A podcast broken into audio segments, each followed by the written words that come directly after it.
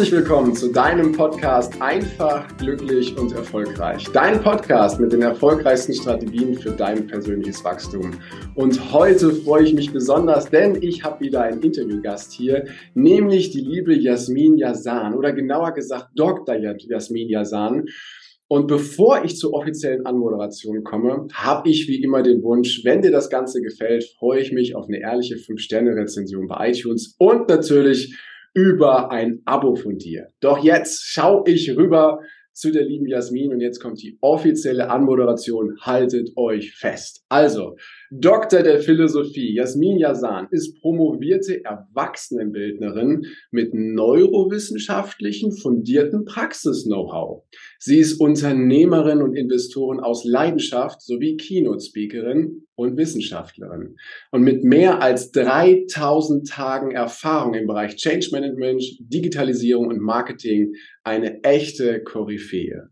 Die vielfach ausgezeichnete Expertin ist Herausgeberin, mehrfache Bestseller-Autorin sowie international vertreten in verschiedenen Medien wie zum Beispiel TV- und Radioshows. Sie interviewte unter anderem den Schauspieler, Filmregisseur und Produzent Mel Gibson und stand schon mit Menschen oder auf derselben Bühne wie die Menschen Michael Douglas, Charlie Sheen, Tony Robbins und ganz, ganz viele andere. Seit 15 Jahren begleitet sie internationale, aber auch nationale Unternehmen auf ihrem Weg zu hirngerechter Transformation. Da müssen wir gleich mal genauer reinschauen, was das genau ist. In ihren Vorträgen begeistert sie und inspiriert sie CEOs, Entrepreneurs, Führungs- und Fachkräfte gleichermaßen. Und sie vereint kurzfristig, das ist das richtige Wort, sichtbare Erfolge und nachhaltig spürbare Unternehmensentwicklung. Und dabei schafft sie es, dass diese Unternehmen auf die neuen und gesellschaftlichen Veränderungen vorbereitet werden und auf ihr nächstes Level zu kommen. Sie macht Mut auf Pioniergeist und da bin ich auch gespannt rauszufinden, was Pioniergeist ist und neue Wege zu gehen. So, das war die offizielle Anmoderation. Herzlich willkommen in diesem Podcast, liebe Yasemin, ich grüße dich. Hallo, vielen, vielen lieben Dank für deine Einladung. Ich freue mich, hier zu sein. Ich danke dir für die Zeit und bin schon ganz gespannt, wirklich erfolgreich, ich habe nur Auszüge aus deiner Vita genommen, das ist ja Erfolg für 3 Leben, was du hier verkörperst und alle, die das auf YouTube anschauen, die sehen, Yasemin ist auch noch jung, also dementsprechend ist das ganz, ganz spannend, dich heute hier in diesem Interview zu haben, um hier und da so ein paar Erfolgsstrategien eben auch für andere mit auf diese Reise zu geben. Doch bevor wir das machen, liebe Yasemin, einen kleinen Sprung zurück in die Vergangenheit. Vielleicht holst du uns einfach mal so mit ins Boot. Wie ist es gewesen, als die liebe Yasemin noch kleiner war?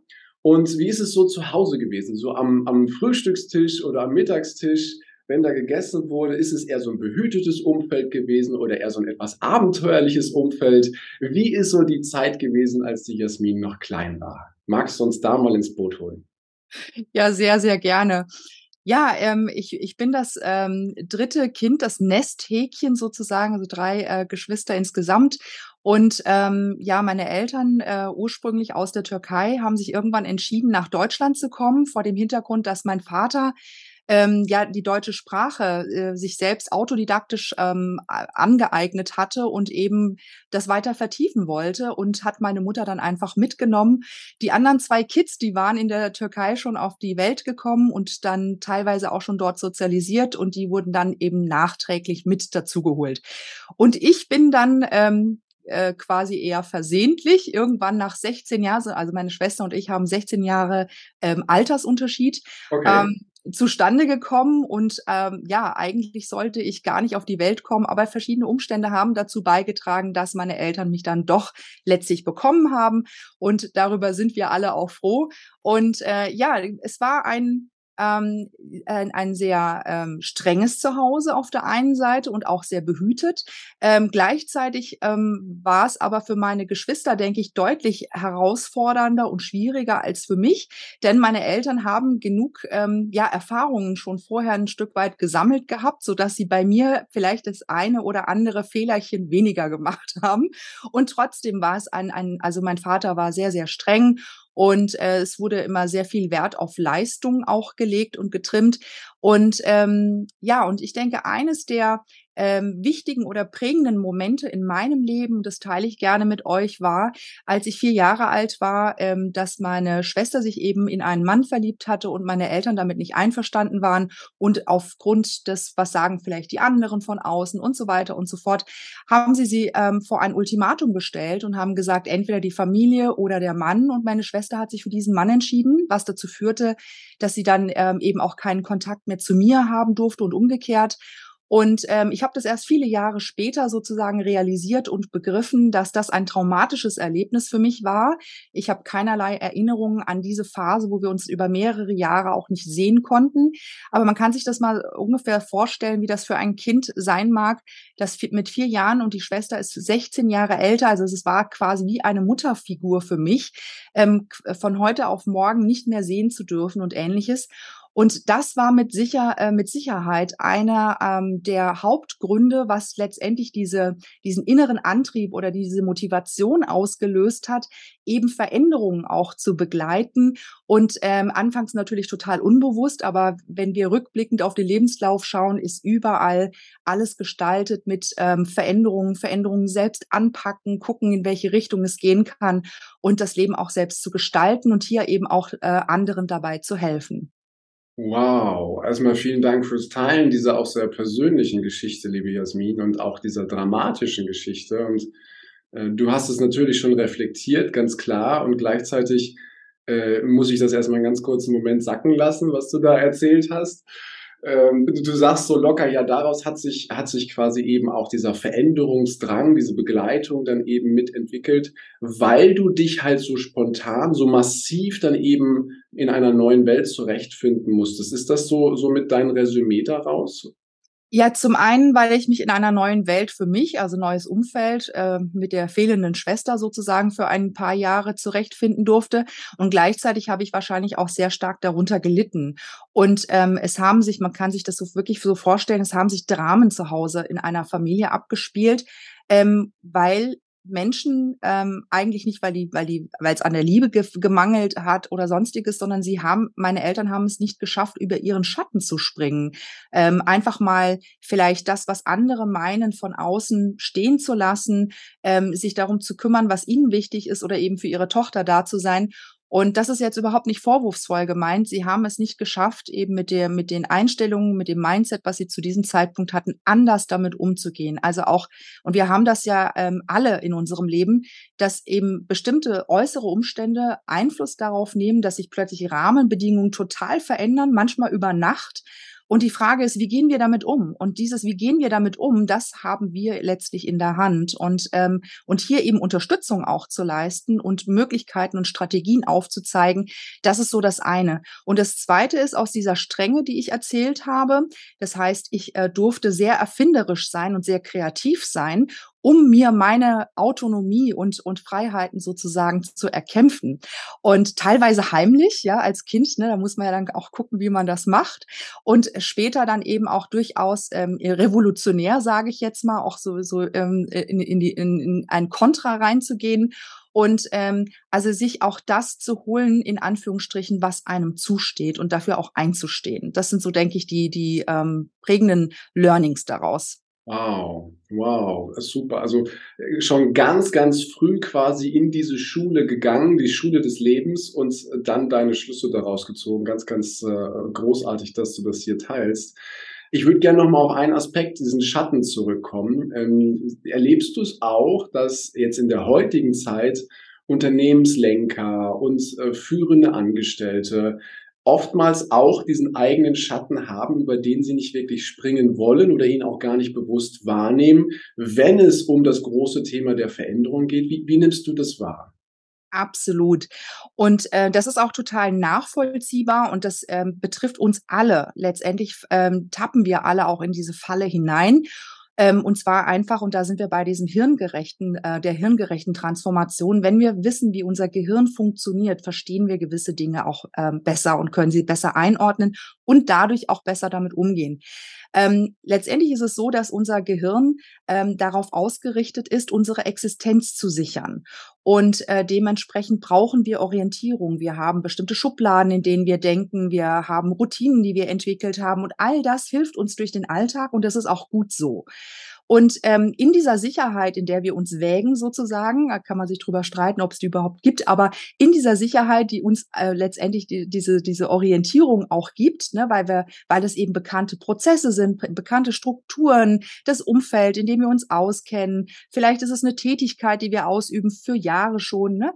Das ist relativ bequem. Und das Gehirn hat erstmal keine Ambitionen, wenn es nicht um die Existenzsicherung geht, hier aus dieser Komfortzone, so wird das ja in der Fachsprache häufig bezeichnet, eben aus dieser Komfortzone auch rauszukommen. Das heißt, ich darf immer wieder, wenn ich weiß, dass das die Prozesse sind und dass wir dazu neigen, eben auch in dieser Schattenseite manchmal auch stecken zu bleiben, immer wieder in die Reflexion gehen, immer wieder gucken und immer wieder mich selbst überprüfen und die Umstände überprüfen, um für mich bewusst und klar eine Entscheidung zu treffen, ist es noch nach wie vor das, was ich möchte und ist das gut für mich oder braucht es eigentlich was anderes, aber mein Gehirn steht mir gerade im Weg. Mhm, mhm. Oh, total spannend, was du da ansprichst. Unser Gehirn, ich wiederhole das für mich einfach mal, du kannst sagen, ob ich es richtig verstanden habe, unser Gehirn ist quasi darauf aus, uns zu schützen und mag alle Veränderungen da draußen in dieser Welt nicht. Nun, es ist ja so, Veränderungen kommen ja in einem rasanten Tempo. Ne? Also wenn wir mal die letzten 10, 15 Jahre zurückschauen, haben wir ja Veränderungen in einem Tempo, das gab es ja vorher nicht.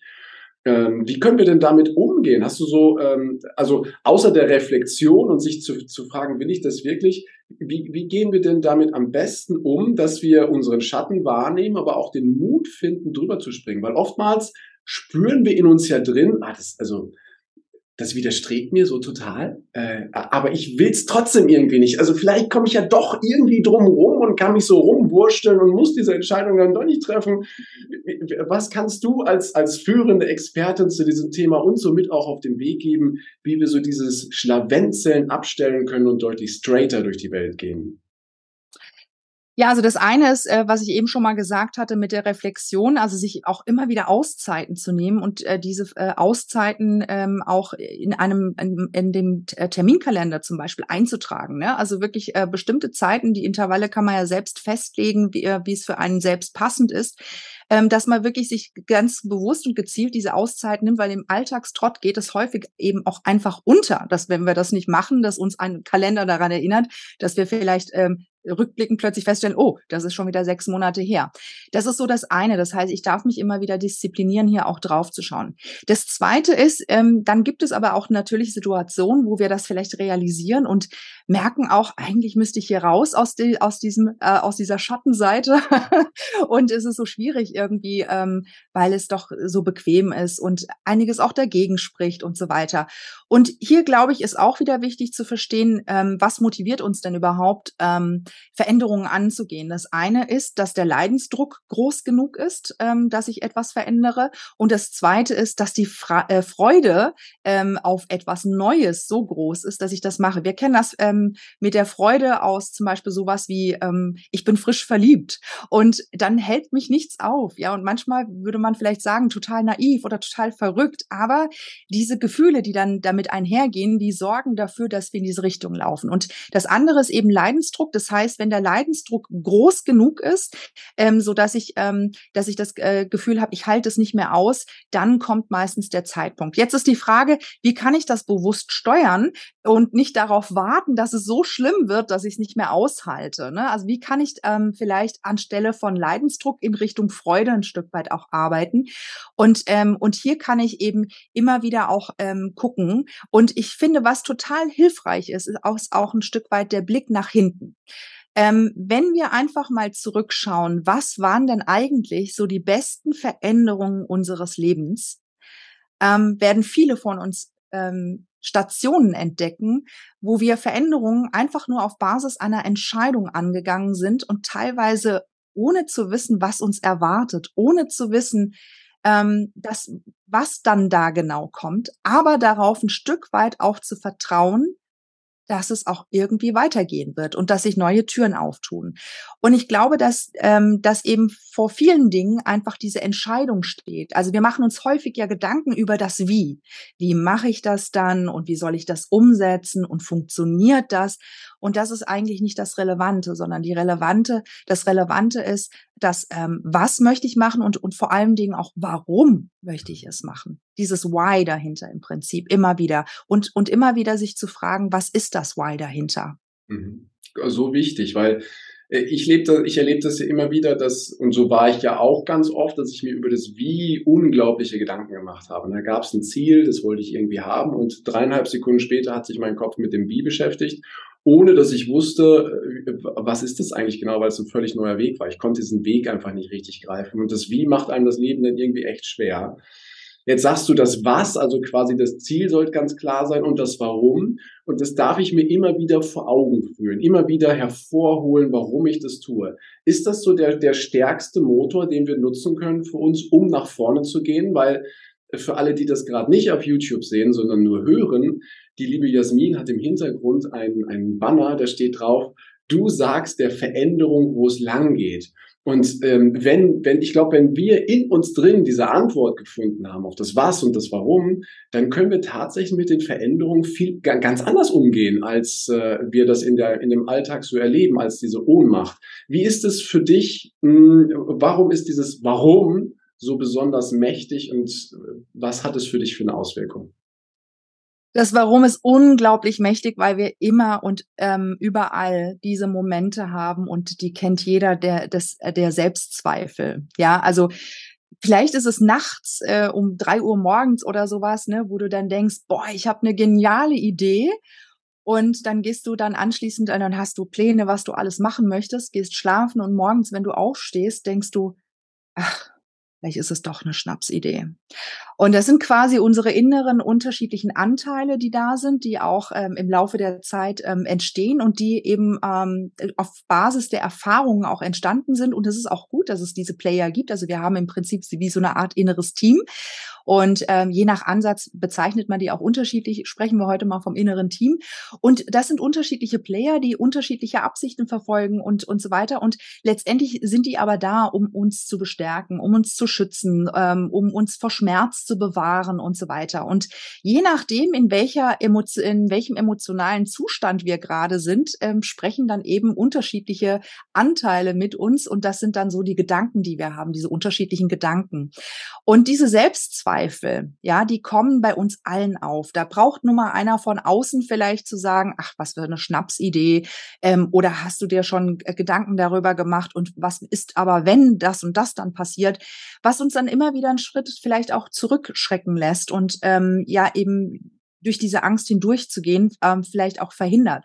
Und deswegen ist dieses Why so wichtig, weil es ein unglaublich starker Motor ist sozusagen, der uns antreibt und der uns Wind gibt oder die Energie gibt, auch bei zum Beispiel Misserfolgen wieder aufzustehen und uns abzuschütteln und wieder weiterzumachen, so wie ein kleines Kind, das Laufen lernt. Das haben wir eigentlich in uns drin, ne? Das ist da.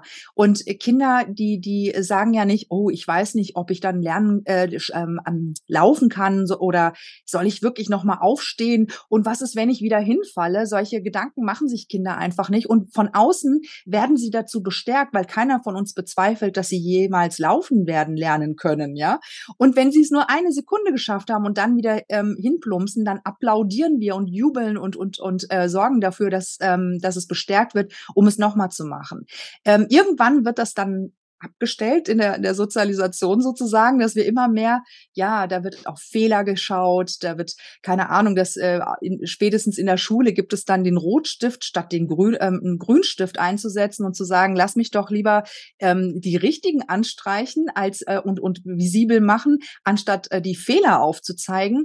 Und all das sind Schmerzerfahrungen, die wir sozusagen gemacht haben, die auch dazu führen, dass wir diese Selbstzweifel in uns tragen, weil sie uns im Grunde genommen auch davor schützen wollen, dass wir Trauer erleiden, dass wir Schmerz erleiden und so weiter. Und deswegen ist dieser Motor einfach unglaublich wichtig. Je stärker dieser Motor ist, diese Antriebskraft, desto wahrscheinlicher, dass ich immer wieder aufstehe, und zwar egal, welcher Wind oder Orkan mir entgegenbläst. Oh, das ist so eine wichtige Botschaft, dass die Welt nicht nur aus einer bunten Blumenwiese besteht, wenn man quasi einmal sein Why gefunden hat und dann läuft alles tutti, sondern dass dieses Why einen einfach in die Lage versetzt, ja mit der heutigen Zeit, mit den Herausforderungen, mit den Niederschlägen oder mit den Niederlagen auch mal umzugehen, aber danach trotzdem wieder aufzustehen. Also ich nehme wahr, ist auf jeden Fall wichtig, dass ich für mich reflektiere als eine der Qualitäten, aber dass ich dann in der Reflexion für mich immer wieder rausfinde, warum tue ich das denn eigentlich und mir darüber immer wieder die Kraft raushole. Jetzt würde ich gerne mal den Bogen schlagen zu dem, was im Hintergrund bei dir da so leuchtet und so strahlt. Das ist das Thema Pioniergeist. Du hast im Vorfeld, im Vorgespräch ja auch schon gesagt, dass das gerade ein ganz aktuelles Thema bei dir ist. Pioniergeist. Vielleicht holst du uns mal ins Boot, dass du uns verrätst, was bedeutet für dich Pioniergeist und warum ist es in der jetzigen Zeit gerade so prägend für dich? Das war der erste Teil des Interviews.